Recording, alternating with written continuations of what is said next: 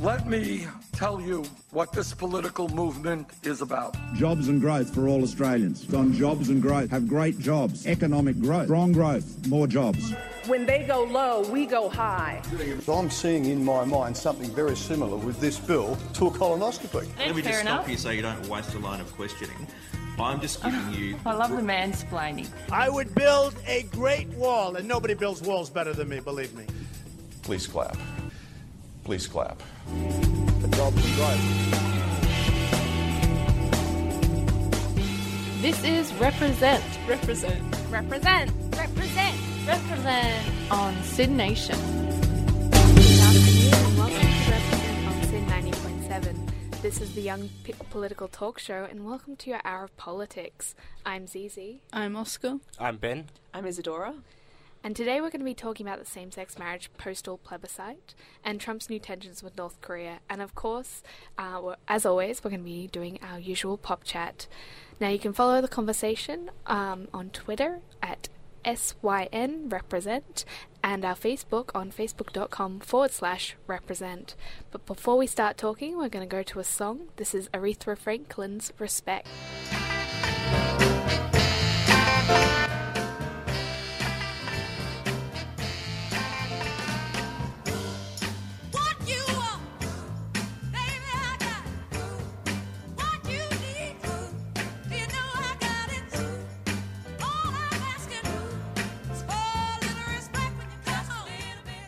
That was Aretha Franklin's Respect. And before we move on to our next conversation, we should just remember that we should have a lot of respect in our next conversations on both sides of politics.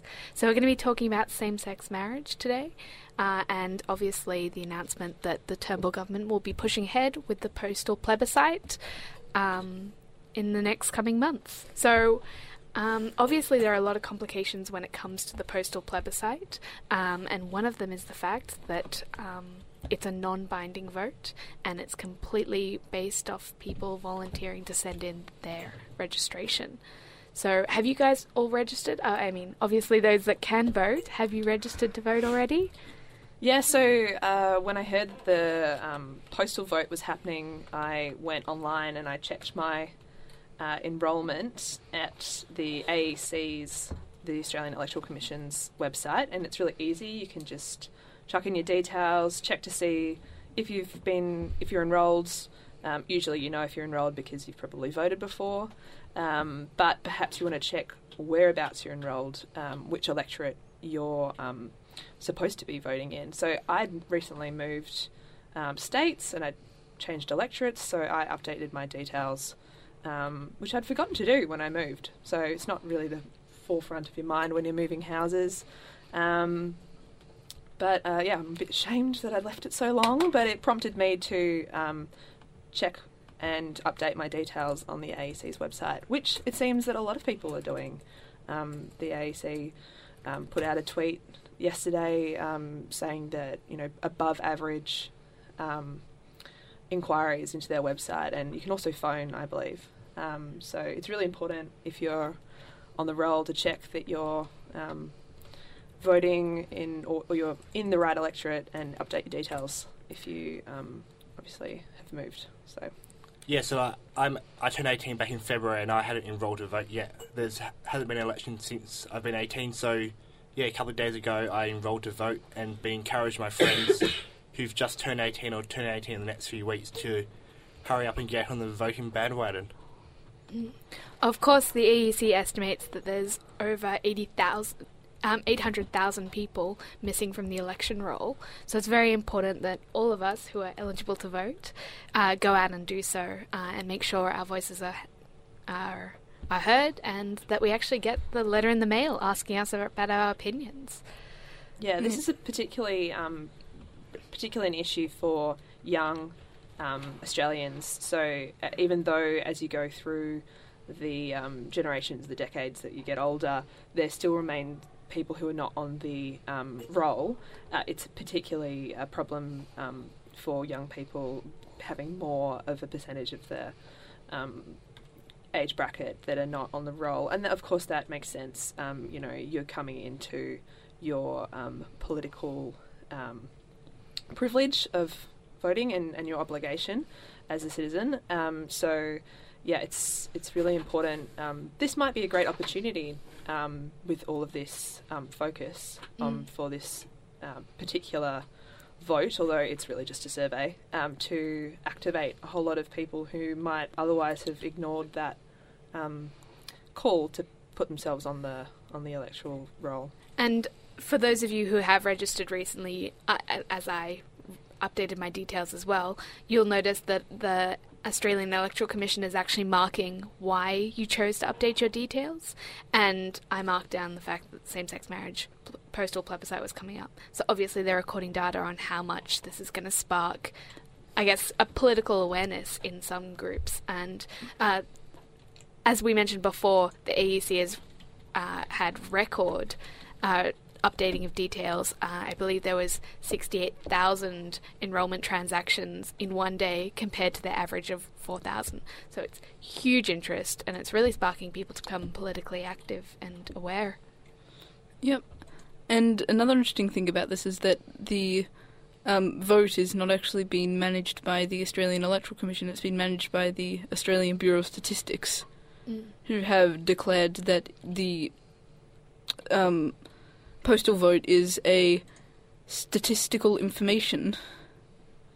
Yeah, so it's a survey rather than a vote, and Well, that's what they're arguing. Of course, Right. there is a challenge. Yeah, so there's a challenge, but um, as it stands right now, we're Mm. preparing to um, record our opinion in a survey rather than um, vote with the AEC. But of course, it's important to update your details with the AEC because they'll pre- be providing that information to the ABS. Which is where the ambiguity in the High Court challenge is. See, if we're all registering through the Australian Electoral Commission, and yet it's technically only polled through the um, Australian Bureau of Statistics, the question is is this a vote which would have to pass the Senate, or is this merely, um, as the Australian Bureau of Statistics is asserting, just uh, an opinion poll, a very elaborate opinion poll, but Yeah, and that also raises the issue of how much money it would cost and if the finance minister has the approval to allocate the funds for this survey.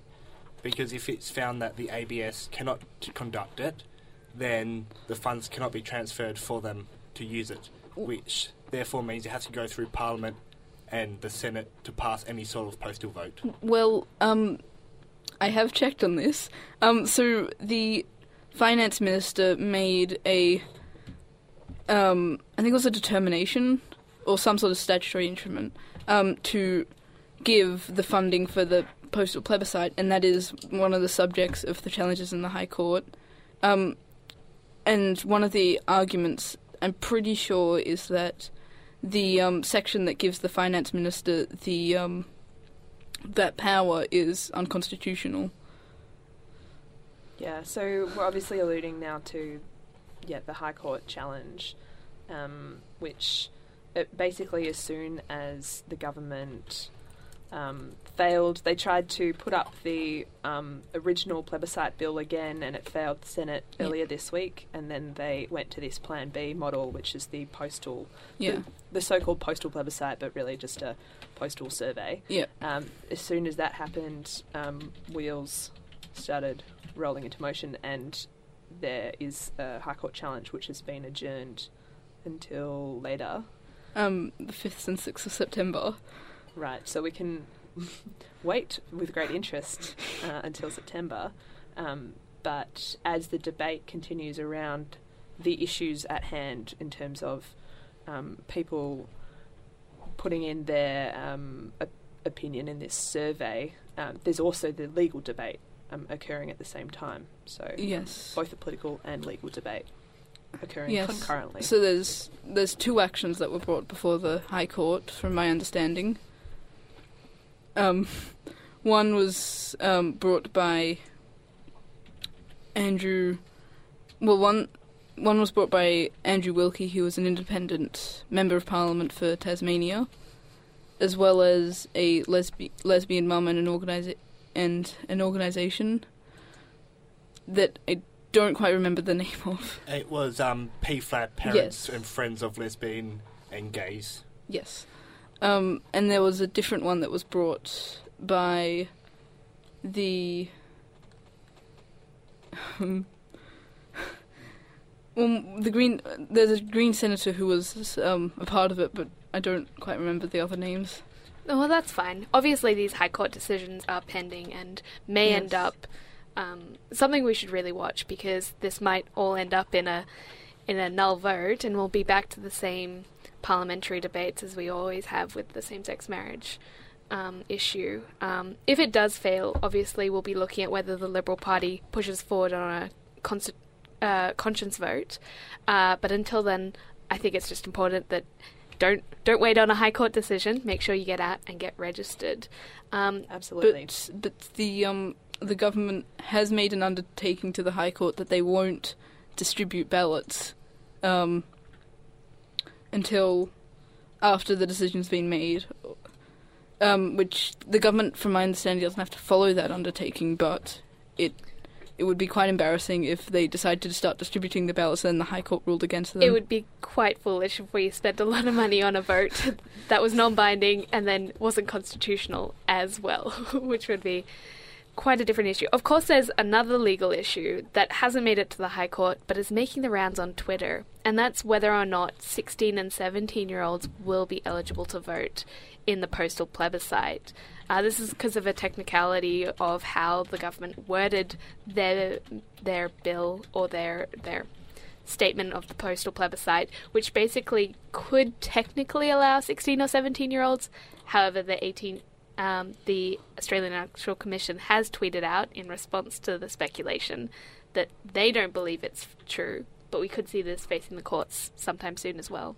Yeah, Uh, my understanding about that was that uh, the 16 and 17 year olds, when they enrol to vote, they're technically provisionally enrolled, so they're not on the full electoral roll.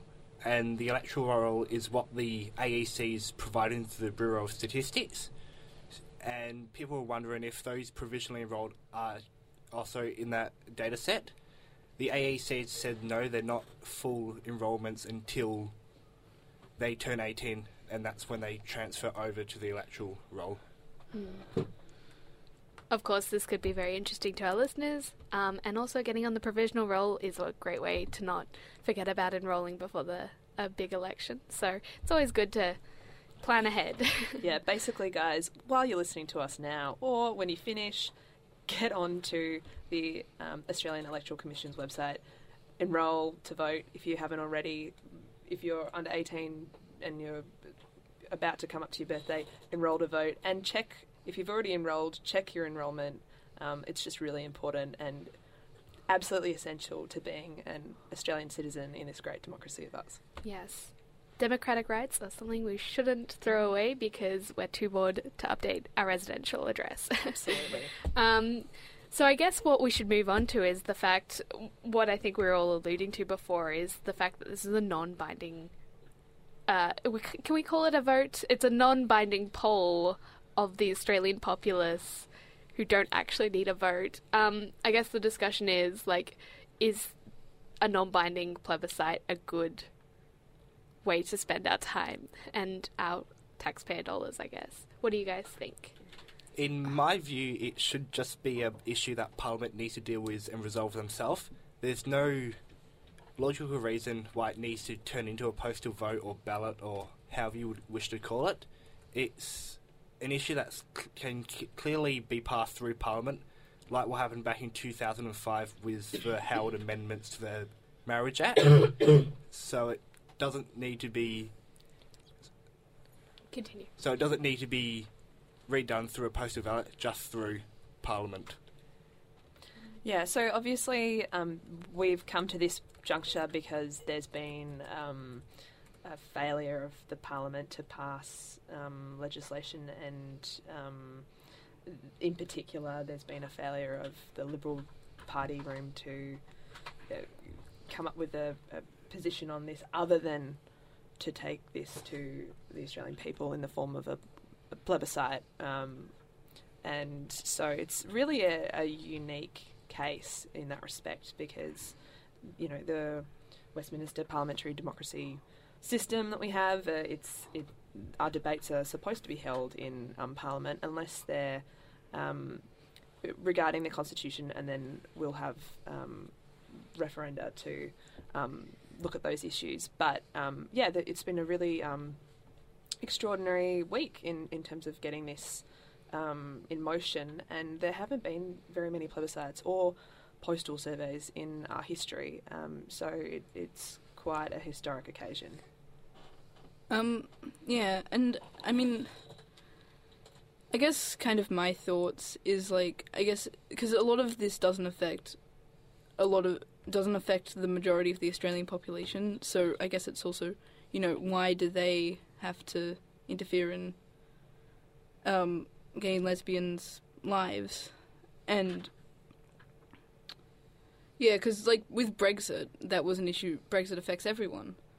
Um, well, the European Union affects everyone more specifically, but this matter, it doesn't affect everyone. And Yeah. So the last few plebiscites, there's only actually been three formal plebiscites, and of course this isn't a formal plebiscite either. But the last three formal plebiscites, uh, one was in 1916, so while we were in World War One, long time ago, um, was whether we would enforce military conscription. Obviously, it's something that affected every single Australian. Um, well, everyone who is eligible to fight, but that affects all their families. Uh, the next one was another one relating to military conscription and overseas forces. And of course, the last plebiscite actually decided our national anthem. So, I don't know, is that something that has had the same debate over whether it's worthy to be voted on by the national public? I'm not sure. I mean, I think you'll. It's an interesting thing in terms of um, democracy innovation in Australia because I mean, there's quite a lot of people who are very keen to have more of an impact. Um, they look to places that have um, voting on specific issues more often than us. In you know some European parliaments, they um, get take a, a sort of a poll of um, the population regarding specific um, bills quite often, and I think um, people are um, generally um, up to the task of, of having those um, burdens placed on them in terms of voting on particular things. And I think a lot of people get excited about that because it's, you know, you, you're having another moment to exercise your democratic right. However, of course, in Australia, it is not our tradition. So it is a, a little bit um, alien to the culture of um, democracy in this country. And I think that's where it's an interesting moment that what has forced us into this um, position has been, um, yeah, really quite exceptional. Yes, um, so of course, the only reason we're talking about a plebiscite is because of the internal party divisions in the Liberal Party at the moment. Um, and so obviously, you have uh, different factions pushing for different methods for voting. Many outside people are seeing this as just a stalling tactic to delay same sex marriage being enforced. And the majority of Australians in a recent poll said that they wanted Parliament just to deal with it. Um, so we're going to go to a clip, um, and this is Tony Abbott. Um, obviously, our former Prime Minister has very strong opinions about same sex marriage, um, as one who first flagged the idea of the plebiscite.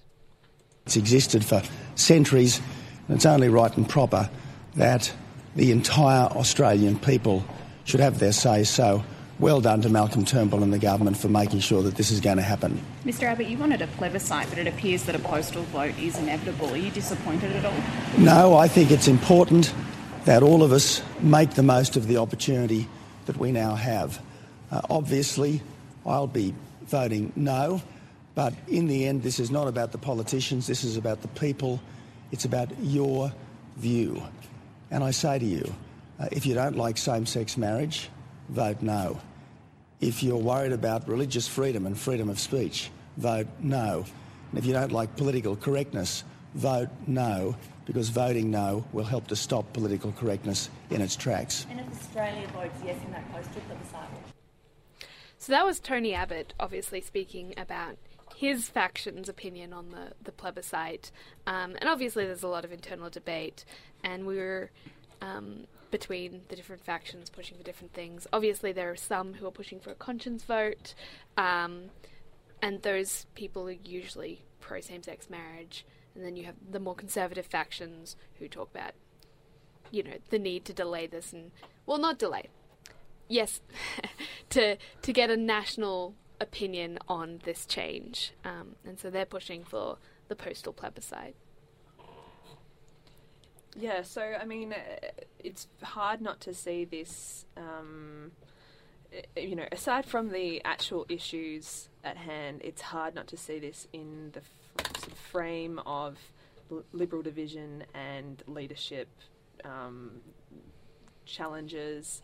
Um, Australian politics seems at times obsessed with this sort of um, look um, and um, constantly looking at ex prime ministers, gunning for the prime ministers that have um, ousted them. I mean, that's just been a perpetual cycle for the last oh, almost decade, Mm. um, which is exhausting. But having said that, it is very hard not to look at this issue playing out, and it has played out um, you know since before Malcolm Turnbull became prime minister um, to today, and it will continue for at least a couple more months.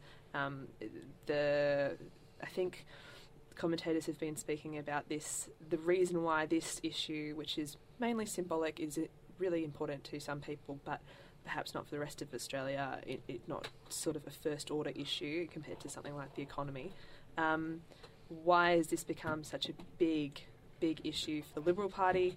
Um, people have said things like um, it's a fight for the soul of the Liberal Party, or it's a fight for the future of the Liberal Party, whether it be moderate um, or more conservative. And um, I think John Howard famously talked about the broad church of the Liberal Party bringing together those two camps under one roof. And I think this is just a sign of the division in the Liberal Party and moving forward, who um, claims the, the sort of legacy of this period of government um, and sets the agenda for the next couple of decades. Yeah, I think it's it is important to read this kind of political struggle not as leadership challenges that we saw in you know the Rudd and Gillard times. This is much more an ideological battle between very distinct ideologies of what liberal the Liberal Party means and who they represent.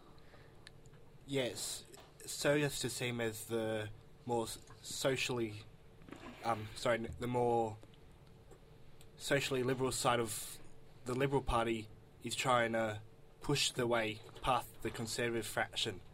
But this ballot will be a huge test to see if Malcolm Tur- Malcolm Turnbull can keep the uh, keep the Conservatives at bay and still remain in his position. The concern, of course, is the fact that, in terms of this issue rather than broad ideological battles, the concern with this issue is the the the postal vote remains non-binding. So even if we have, you know, a distinctive win for either side, when it hits the Liberal Party and how they pass their vote when they do decide on the matter, it could end up basically back where we are.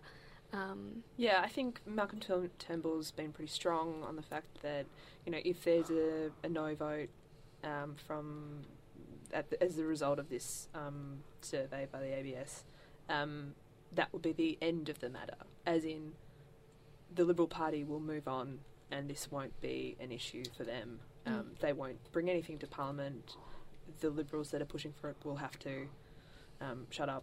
And um, I'm not quite sure that that is um, wholly, um, yeah, the, the possibility that will be um, adhered to. I mean, um, there are the the moderates who pushed for this, um, uh, bringing a, a vote in Parliament at, in, on Monday at the start of the week. Some have indicated that they want a vote in Parliament no matter the outcome of this survey, and um, the issues around the legitimacy of it are just going to play into that. So, um, yeah, I, I- think that's a real problem. Um, so, it's important for Australians to take it seriously, but perhaps, yeah, we'll we'll see if this ultimately decides the issue. Of course, this this frustration over whether or not this big, slightly expensive vote will actually result in anything has resulted in a lot of people calling for a boycott. Um, what what do you guys think about the idea of boycotting a vote? Um, well, I think if I think it's bad for your side if you're going to argue that because other because then you're basically saying because if your other because if the other side wins, then they can say, "Oh, look, our side clearly has the majority of the Australian population." So you know, if the, if you're to boycott it, I think it's kind of in a way it only hurts your own side. I think it's important to note that like a lot of the people who are against the idea of a postal plebiscite or even a plebiscite have said now that we've got this, now that it's coming up, there's no point talking about the system in which we're playing. We just need to win the game. And I think that's very important, in my opinion. But obviously, we have people who are calling for the boycott on the other yeah, side. The most notable being uh, Michael Kirby, the former High Court judge. Oh, he has, has he? Yeah. So, so he's, he's retracted his statements. Um, but obviously, originally he had been calling for Yes. a boycott. There are still people who are calling for it, but I think the distinctive move is largely in favour of just getting out there and getting registered.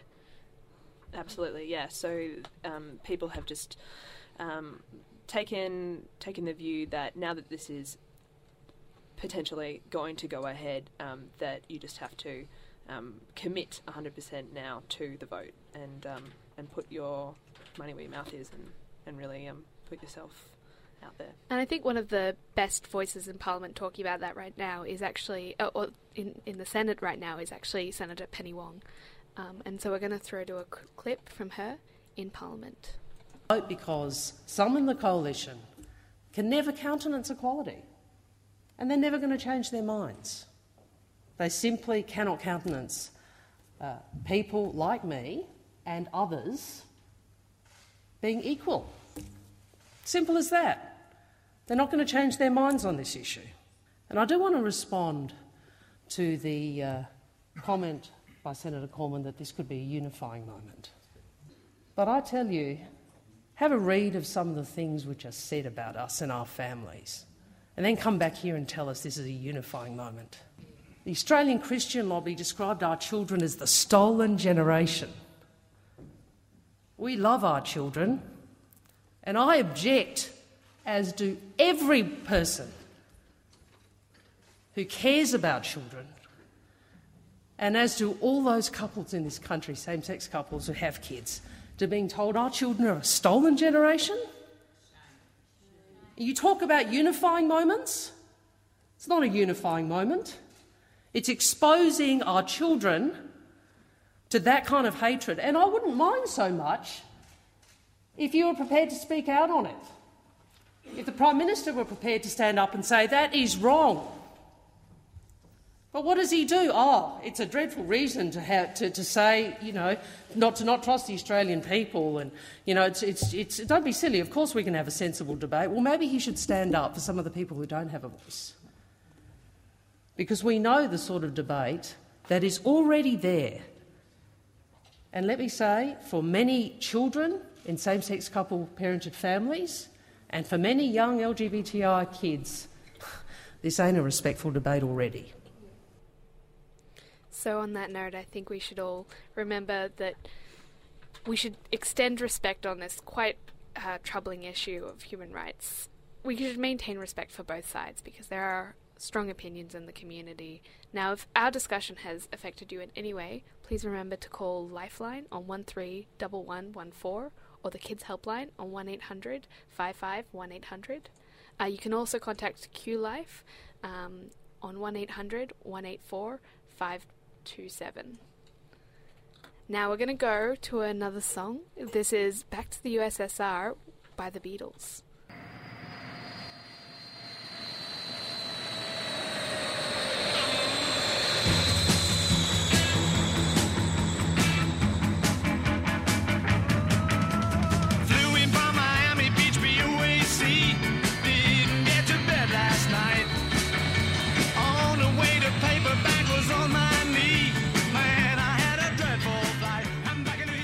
Represent on SYN Nation. Right now, we're talking about the impending doom of a Trump North Korea battle. So, obviously, for a bit of background, uh, recently, uh, military um, officials announced that intelligence officers had believed that North Korea has the ability to scale down nuclear missiles material in order to put on a an uh, intercontinental ballistic missile. Very worrying technological development to come out of intelligence services. Um, a very scary, rapid development of the Hermit Kingdom. And so this prompted, as it always does, a tweet from the President of the United States. Um, Yeah, so uh, Trump, on his personal account, uh, said military solutions are now fully in place, locked and loaded, should North Korea act unwisely. Hopefully, Kim Jong un will find another path. And I think. Uh, um, admittedly, my Donald Trump impersonation is, needs a little bit of work, but um, I think it's interesting to view his tweet in the context of the last couple of days. He talked about um, bringing bringing down fire and fury such as the world had never seen before onto North Korea should they make the wrong move. It's been a real um, escalation in rhetoric from the president, um, and I think his Secretary of State Rex Tillerson has tried to calm that rhetoric somewhat, um, but all eyes do focus on the President of the U- United States on this matter. Yeah. Um, he is the um, Commander in Chief of the US military, so um, it's hard to ignore his statements on this. And it's also interesting how no one's really been paying attention to what South Korea thinks about all of this. It's all what America thinks. Mm. Well, I think South Korea is always concerned when there is any development of nuclear technology in their near neighbor. Eh, We have to remember that Seoul is a mere like 100 kilometers away from North Korea, and they are constantly in fear of an attack. Of course, this development isn't actually specifically targeting or worrying South Korea because South Korea has always been, or has largely been, in a North Korean attack zone. What is worrying is this technology could allow for a long range nuclear attack, something that North Korea couldn't do before. Um, and obviously, the US has been a long time participant in the nuclear, uh, with negotiations with North Korea as a whole. Um, and so they're kind of seen as the protectorate of the region from North Korea. We have to remember that um, America still has troops in South Korea, um, and technically the Korean War has never ended because of the exact nature of the armistice that was signed uh, at the in the 50s. So it is relevant that America is talking about this, um, but we also need to remember the other parties involved. So obviously we've got Japan, who's has seen some increasing um, uh, nuclear activity in the re- not nuclear military activity in the region. There's been a lot of missile tests that have landed in the Sea of Japan. Obviously, that's worrying Japan, um, and of course, South Korea is always threatened by North Korea. Um, yeah. And the other big actor, of course, is China. Mm. Um, they're seen as um, having this sort of special interest in North Korea. Um, the Americans, I think, wish that the Chinese would push harder um, on on this issue, but they are their own actor. China is um, advising to take things a little um, more gently, Mm. um, which is obviously in contrast to some of the rhetoric. Well, I, I think we need a China is often used as a scapegoat in the North Korean conversations. We talk about, you know, uh, Donald Trump talks about China like maintaining the regime and like allowing them to maintain stability. But I think China is rightfully worried about a very unstable North Korea right at their border, um, and especially an unstable nuclear armed state. I think it's completely rational for China to want to have, you know, at least a partially stable, um, if erratic, neighbor, as opposed to a, com- a stateless void right next to them. Um, but we, we can talk about how Trump um, has kind of led a completely different uh, North Korean policy. Uh, when he came to power, he announced the end of strategic patience, which was the overriding policy by the Obama administration. And a lot of people, including experts in North Korea, saw that it was a complete failure. So strategic patience was basically waiting for the regime to reform from within, and obviously we haven't seen that at all, um, especially not from the new Kim Jong Un, who took power only a few years ago. Um, what's interesting, maybe, is Trump's uh, no, sorry, Trump getting uh, Australia to reaffirm our military alliance, um, and we'll throw to a clip of Malcolm Turnbull speaking on this. Defence Minister and I here at the Department of Defence meet with the Chief of the Defence Force, other Defence chiefs, intelligence and foreign policy experts to receive briefings on the situation on the Korean Peninsula. Once again, we call on the North Korean regime to stop its illegal, reckless, provocative conduct, which is putting the peace and the stability of the region at risk, and indeed the peace and stability of the whole world at risk. We join with the global community in enforcing sanctions, economic sanctions, against the North Korean regime to bring it to its senses. We welcome the decision of the UN Security Council recently, supported by China and Russia, to impose harsher sanctions on North Korea. And as I discussed with Vice President Pence last night, both the United States and Australia are committed to resolving the situation on the Korean Peninsula, to bringing the North Korean regime to its senses through diplomatic and economic means. But we stand shoulder to shoulder with the United States. The ANZUS Treaty means that if America is attacked, we will come to their aid. If Australia is attacked, the Americans will come to our aid. We are joined at the hip. The American alliance is the bedrock of our national security. Thanks very much. So that was Malcolm Turnbull, obviously reaffirming the classic ANZUS treaty um, with the United States, and basically saying that if there were any military aggression in North Korea with American retaliation, we would become involved in a new Korean War. So quite a scary prospect, I think, for many people. Um, what do you guys think about Turnbull's statements? Well, it's quite interesting in how it's worded and how we will invoke ANZUS to help support the United States. In that, ANZUS doesn't actually say how a country would help one another. It just says, in consultation, we will provide aid or support. So that could mean anything from a briefing given to Australia about the situation, or could turn into a full blown military intervention. So it'll be interesting to see if anything does further escalate, how Australia will be brought into this situation. Mm. Well, I think Australia has long affirmed our military relationship with the US. Obviously, we've got the classic example of the American troops in Darwin, the fact that we're used as a American military base in the region, and of course, we have a huge intelligence um, agency and cooperation with the US, um, all based up north. So our, military links are quite strong. Um, so I, I'm I wasn't exactly surprised when Malcolm Turnbull said that we would stand behind the US because we have every single time.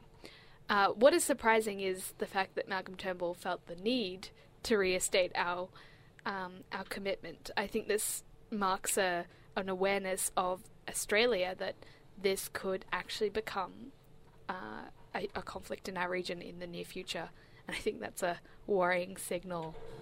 Um, Yeah, it was such a strong statement and something that we haven't really seen before in Australia about our military or helping another country since probably the Second World War, where Australia will possibly be directly involved in this. Yeah, I think it's really interesting because um, earlier the the foreign minister Julie Bishop had used less strong language. She talked about there being no automatic trigger for Australia to join the US in um, action against North Korea in, in, in that um, possibility. Um, so Turnbull strengthening that. Um, uh, I mean, I don't know if it says anything in particular, but it just is interesting.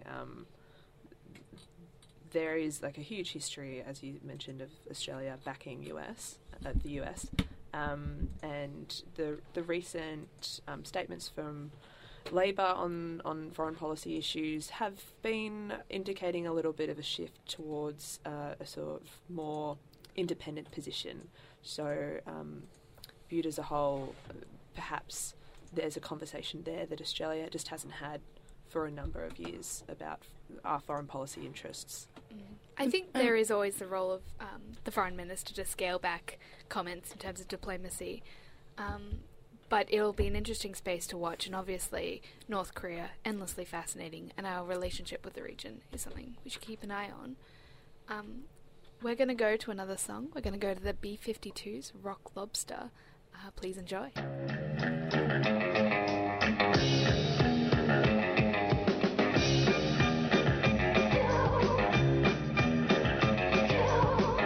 The. Everybody had matching. Somebody went under a dock, and there they saw a rock. It wasn't a rock. Was a rock lobster. That was the B 52's Rock Lobster, and of course, that transitions perfectly into our discussion of Victorian state politics in Pop Chat.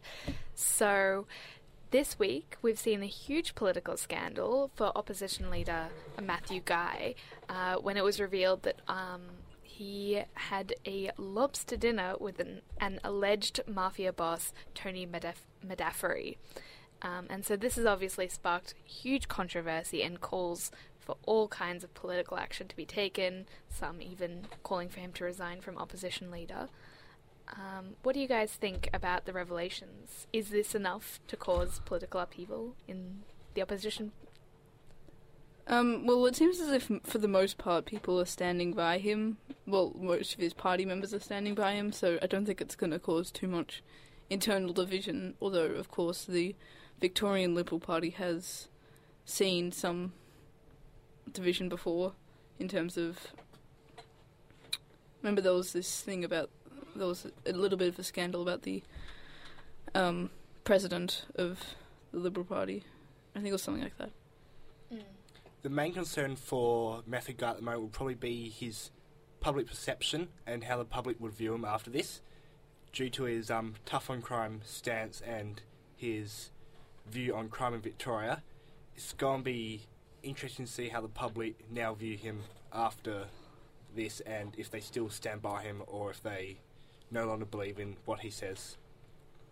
Yeah, it's it's perhaps less about the sort of facts of you know alleged you know political donations or um, donations for action, and more about the perception. Um, uh, it's perhaps if you're you're living in Melbourne, you might have noticed posters up around the city um, this week. Uh, it's the opposition leader um, proclaiming his campaign on law and order and safer communities in um, Victoria. So he's really leading on this f- foot, and um, the perception, I think, he's trying to get in front of that. Um, you know, he's probably in his worst week as opposition leader. He, he's um, he's referred himself to the Victorian um, Independent Anti-Corruption Authority and um, Commission. Commission, sorry, um, I IBAC. ICAC. I think that's a federal Oh, one, but yes, right, IBAC. Um, and I think we we've got a little bit of audio from his press conference when he refers himself. So confident am I that I have done nothing wrong, that I have broken no laws, rorted no taxpayers' funds, uh, done nothing of illegality, that I have decided to myself refer this matter onto the anti, uh, the independent, broad-based anti-corruption commission for investigation. So confident am I of my conduct in this matter, the fact that I sought or asked for no political donations, the fact that I went along to a meeting to discuss uh, the matters which I had outlined to the media this morning, uh, I would like to myself refer this matter to have it fully investigated. I believe that is the right thing to do, and I believe that will clear up any matters in relation to probity that some have asked or insinuated around today. Uh, this is a very clear, forceful, proactive way of saying, I believe I've done nothing wrong, and if someone thinks otherwise, well, it will be up to them to go forward and to prove that or to state that. So, what Matthew Guy is, is arguing is that there was no discussion of any form of political donations at the dinner um, itself. However, I think it's interesting a point that you mentioned earlier, which is the fact that the public's perception isn't whether or not a donation occurred, even though we have some evidence and allegations that donations were talked about during the meeting. The point of the matter for the public is not that donations were made, it's that the leader of the opposition has had dinner with an alleged mafia boss. And I think that is something that really is going to undermine his support, especially in terms of his tough on crime agenda, which he's really been pushing for in our uh, state parliament. We're going to go to a, our next pop chat, which is a completely different one, but it's our ongoing saga with Section 44 of the Constitution. Of course, this week, um, as uh, Malcolm Roberts, who is alleged was a British citizen when he applied to run for One Nation, he was interviewed by the media and maybe made a might, slight slip in his statement. I've always thought that I was British, uh, that I was Australian. Always thought that I was Australian.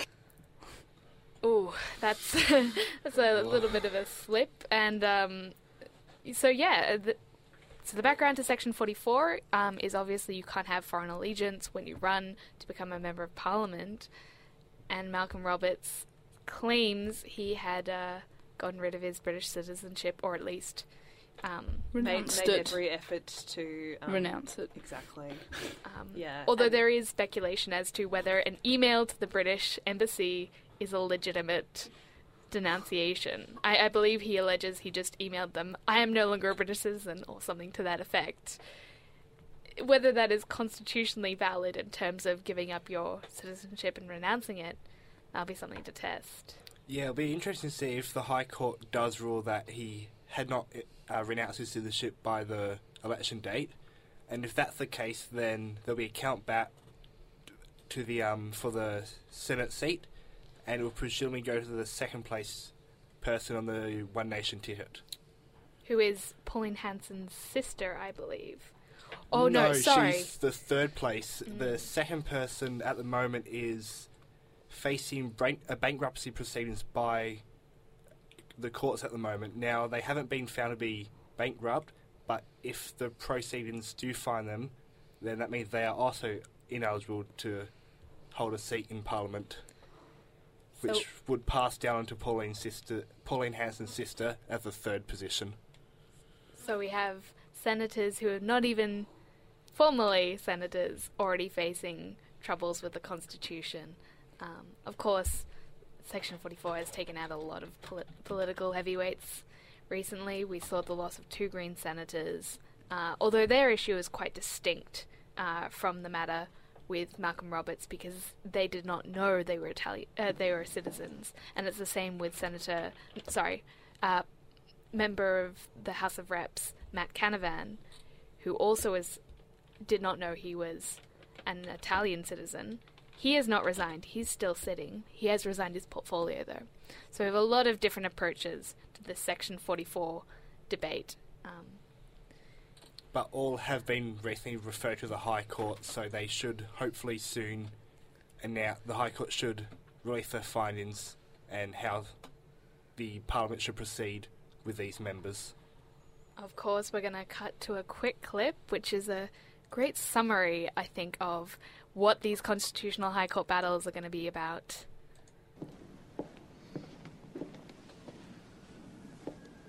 In summing up, it's the Constitution, it's Mabo, it's justice, it's law, it's the vibe, and uh, no, that's it, it's the vibe. I rest my case. That was sensational. Of course, we're expecting a bit more of a fight from all our senators, who will hopefully put up more of a debate than the castle. But we never know what's going to happen with this whole little adventure. Um, so, I think that's all the pop chat we have for today. Um, remember, you can comment on anything we've been talking about today um, on our Twitter feed, which is at SYN represent, and our Facebook feed at facebook.com forward slash represent. You've, it's been a wonderful hour of politics. I'm Zizi. I'm Oscar. I'm Ben. I'm Isadora. And I will be back here the same time next week. Have a lovely time. Stay political.